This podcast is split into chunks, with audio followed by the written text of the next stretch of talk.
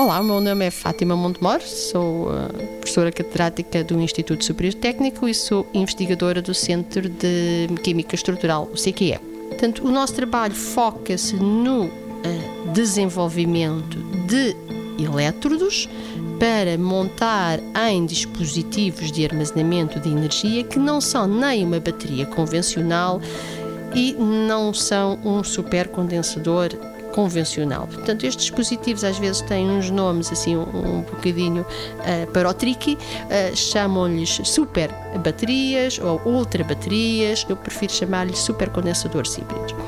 E o grande objetivo uh, consiste em desenhar elétrodos que permitam que esse dispositivo responda exatamente aos requisitos de uma determinada aplicação.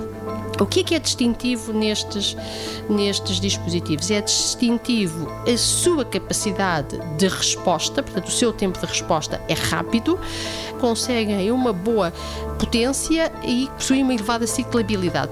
Portanto, trabalhamos nesta linha do desenvolvimento de novos materiais baseados em químicas alternativas, químicas mais sustentáveis, químicas mais amigas do ambiente, mas que ao mesmo tempo permitam construir e desenhar dispositivos que são desde a sua concepção e desde o seu início pensados para dar resposta às solicitações de uma dada aplicação. E portanto isto é o que nos distingue da produção em massa das baterias de lítio ou da produção em massa dos supercondensadores convencionais. 90 Segundos de Ciência é uma produção conjunta da Antena 1, ITQB e FCSH da Universidade Nova de Lisboa, com o apoio do Santander Universidades e da Nova Artis.